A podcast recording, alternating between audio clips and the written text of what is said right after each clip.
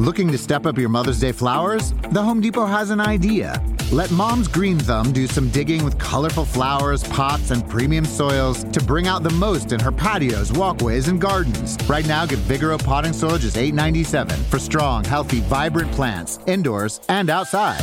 Shop our wide selection online and pick up your order in store and give Mom the gift of a beautiful garden. Get Vigoro potting soil just $8.97 at the Home Depot. How doers get more done.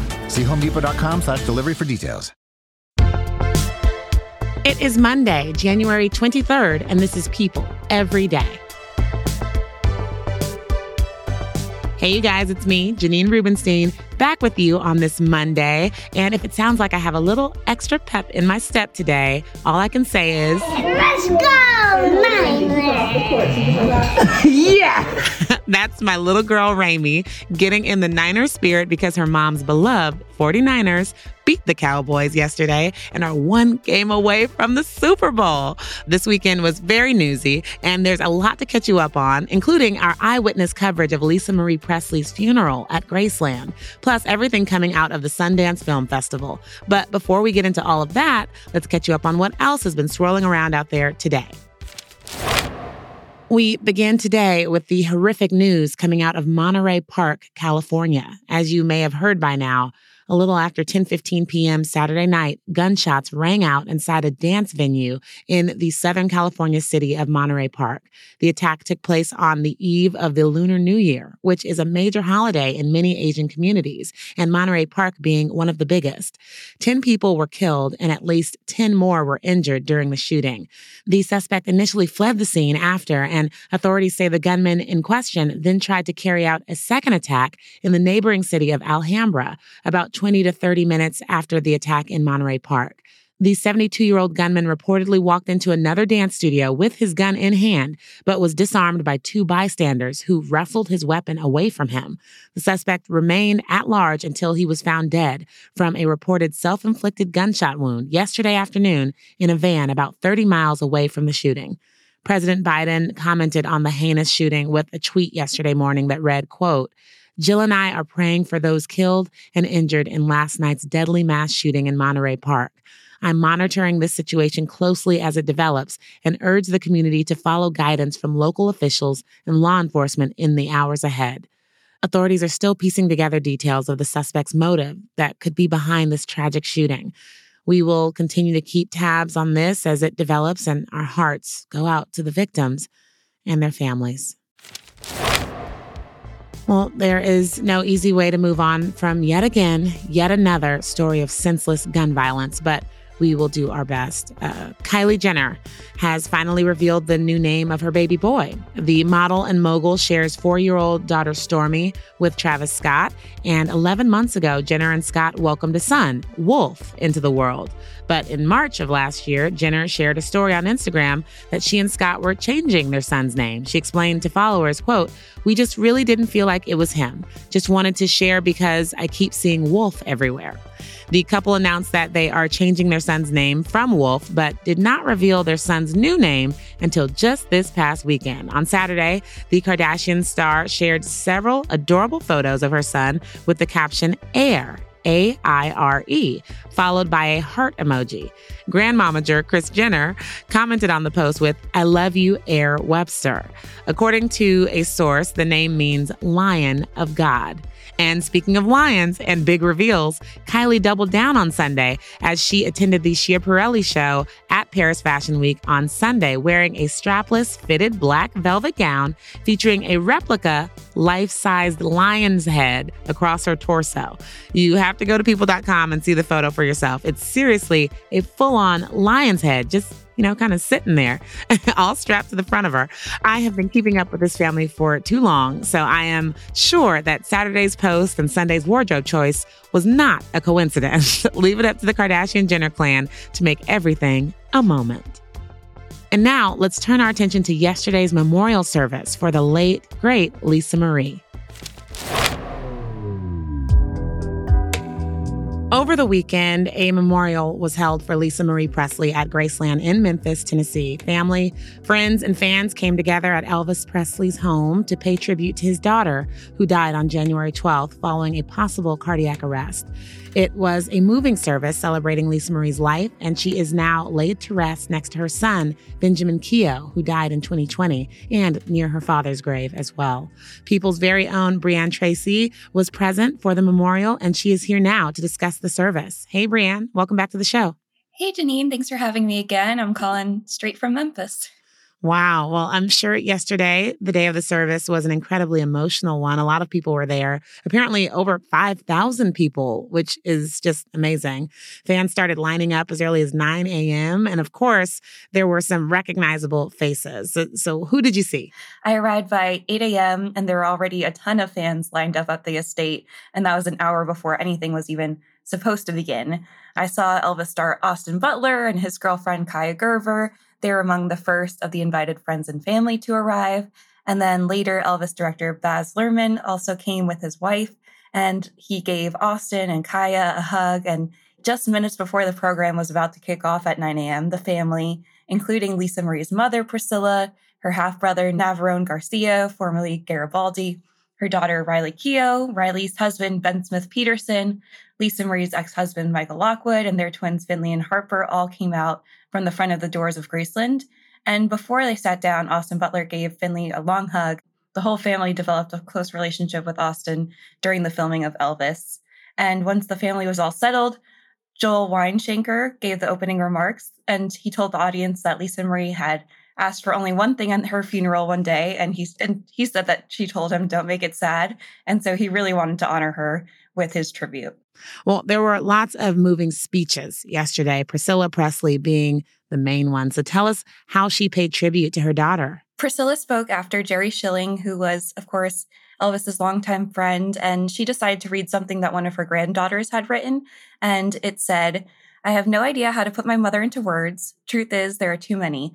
Lisa Marie Presley was an icon, a role model, a superhero to many people all over the world. But Mama was my icon, my role model, my superhero in much more ways than one. She then read a poem titled The Old Soul, which was written about Lisa Marie's life. And that was also incredibly moving. It goes In 1968, she entered our world born tired, fragile, yet strong. She was delicate, but was filled with life. She always knew she wouldn't be here too long. Childhood passes by with a glimpse of her green eye. She then grew a family of her own. Then came her second child, leaving her with suspicion. Could this be the angel that takes me home? And of course, I believe that's a reference to Benjamin, who had died. And the poem continued Time, of course, flew by. It was time for a tragedy. She knew it was close to the end, survivor's guilt, some would say, but a broken heart was the doing of her death. Now she is home where she always belonged, but my heart is missing her love. She knew that I loved her. I fear I'll never touch her, but the old soul is always with me. She doesn't drift above.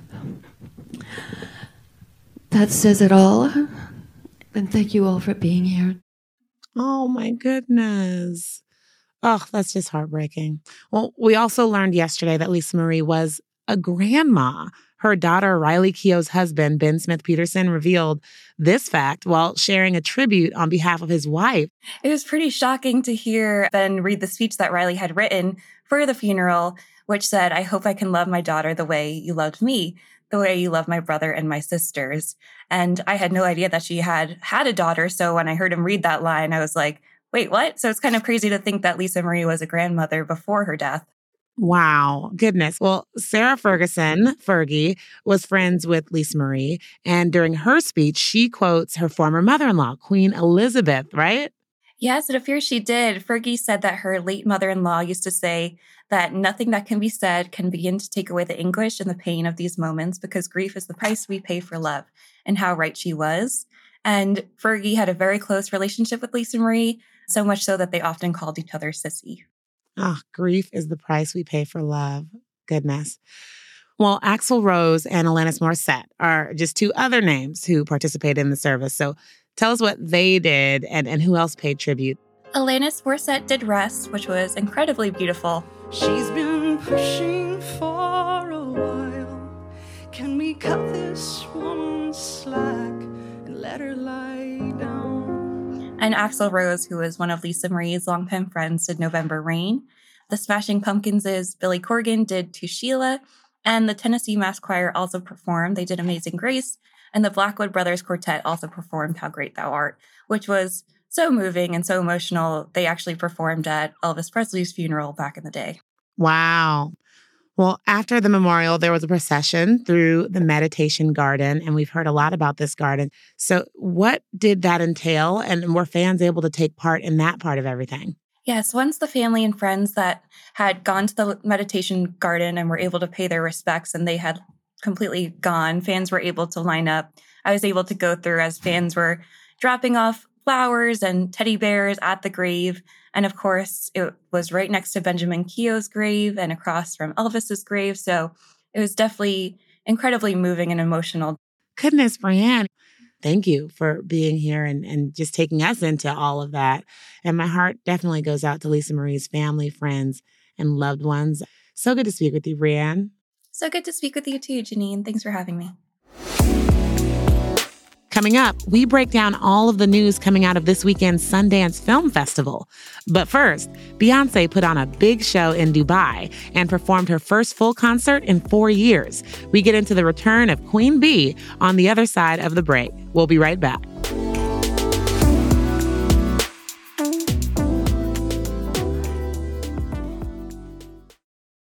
Looking to step up your Mother's Day flowers? The Home Depot has an idea. Let Mom's Green Thumb do some digging with colorful flowers, pots, and premium soils to bring out the most in her patios, walkways, and gardens. Right now, get Vigoro potting soil just $8.97 for strong, healthy, vibrant plants, indoors and outside. Shop our wide selection online and pick up your order in store and give Mom the gift of a beautiful garden. Get Vigoro potting soil just $8.97 at the Home Depot. How doers get more done. See homedepot.com slash delivery for details. We are back and it's time to go to Dubai, or should I say, Dubai. After a four year hiatus, Beyonce returned to the stage for a Saturday evening performance for the opening of the new Atlantis The Royal Resort in Dubai.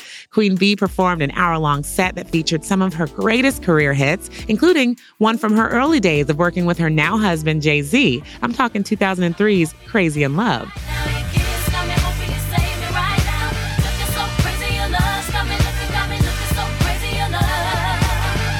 Can you believe that song came out 20 years ago? Mrs. Knowles Carter gave fans other throwback tracks like Beautiful Liar, uh, Naughty Girl, and also performed some hits like Spirit, Be Alive, and Freedom.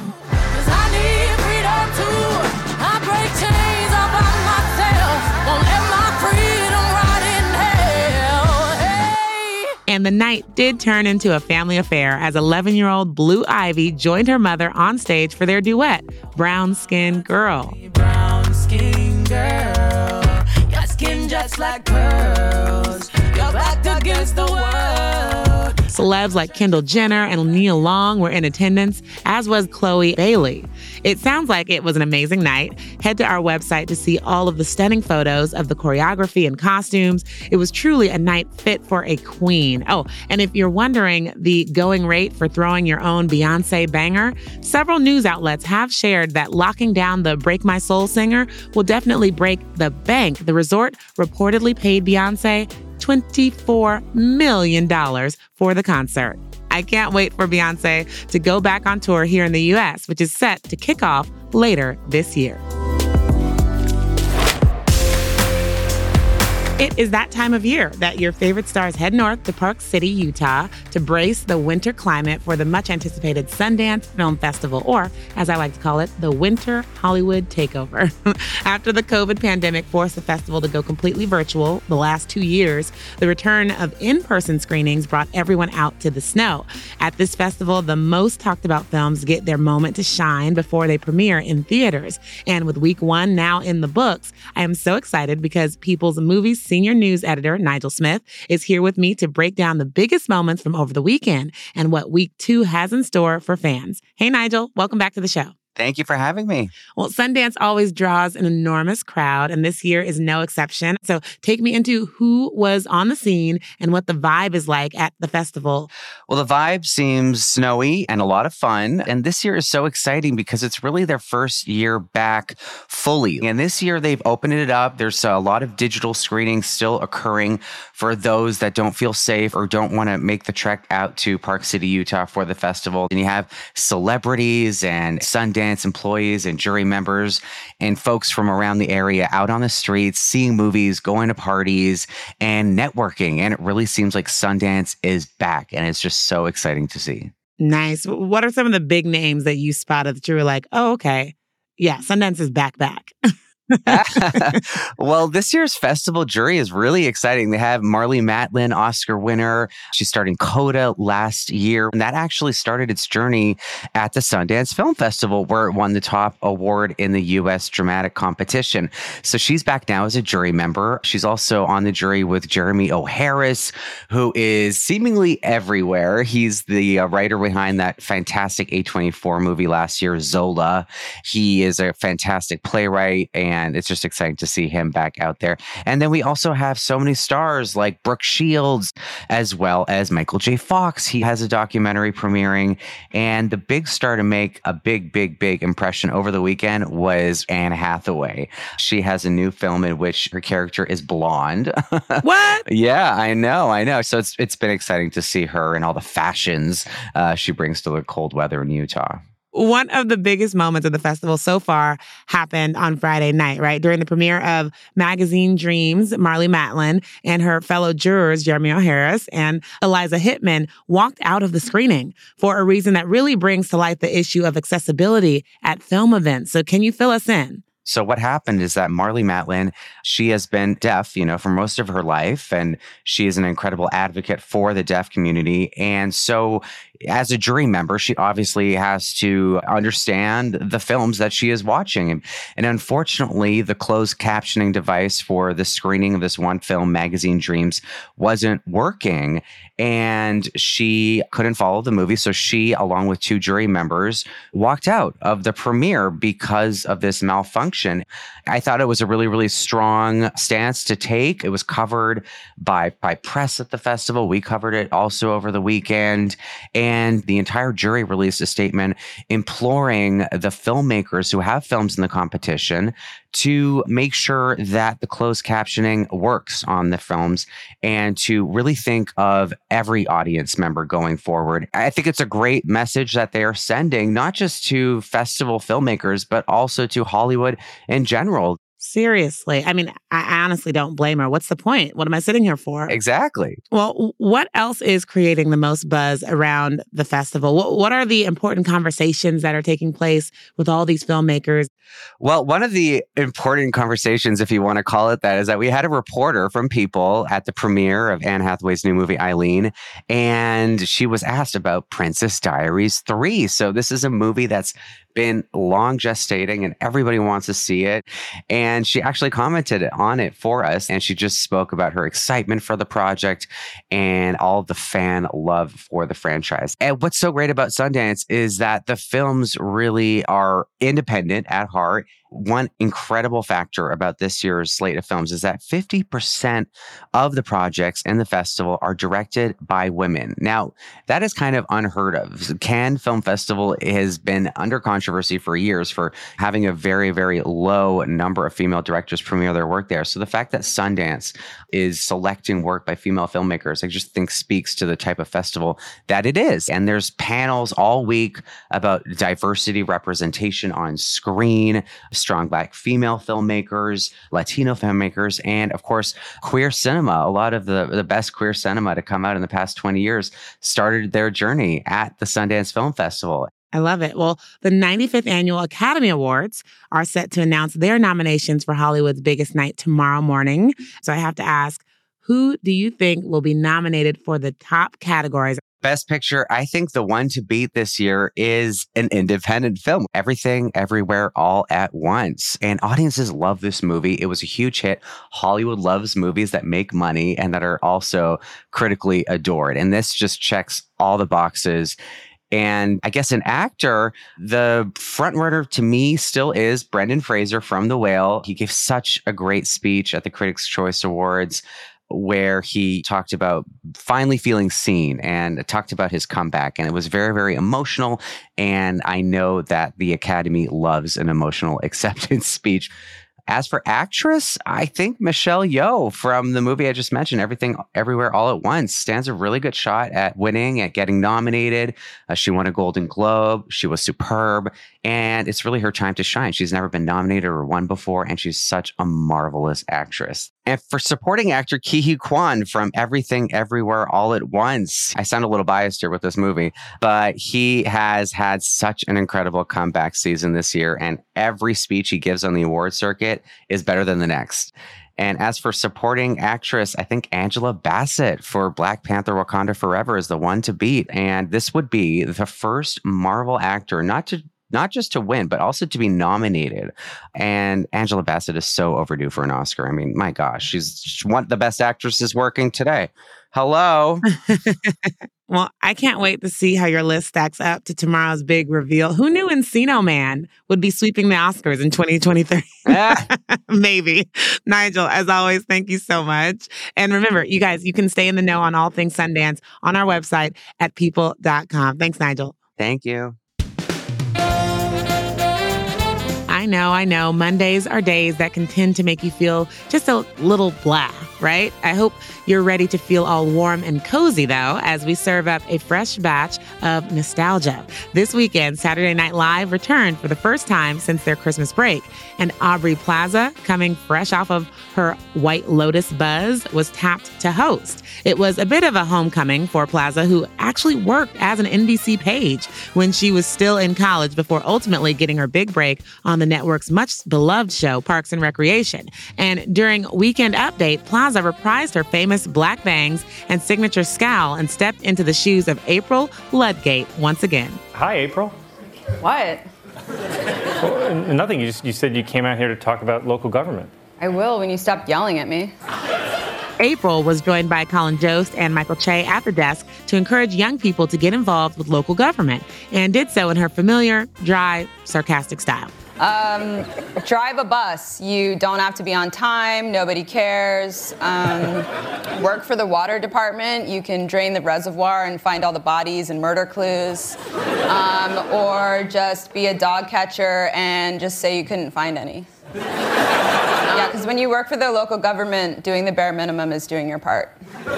She was then accompanied by a familiar face to SNL and Weekend Update when Amy Poehler's Leslie Knope was wheeled out to assist her friend April. but Leslie was just too excited to be on the show and asked Joe and Che if she could read a joke and delivered one in classic, sweet Leslie Knope style. A town in Alaska has launched a bus service for puppies. The service has expanded to puppies thanks to the heroic activism of canine civil rights icon Rosa Parks. Well, I hope that splash of nostalgia was a little something to brighten your day. That's a wrap for us today, but I will talk to you tomorrow once again, right here on People Every Day.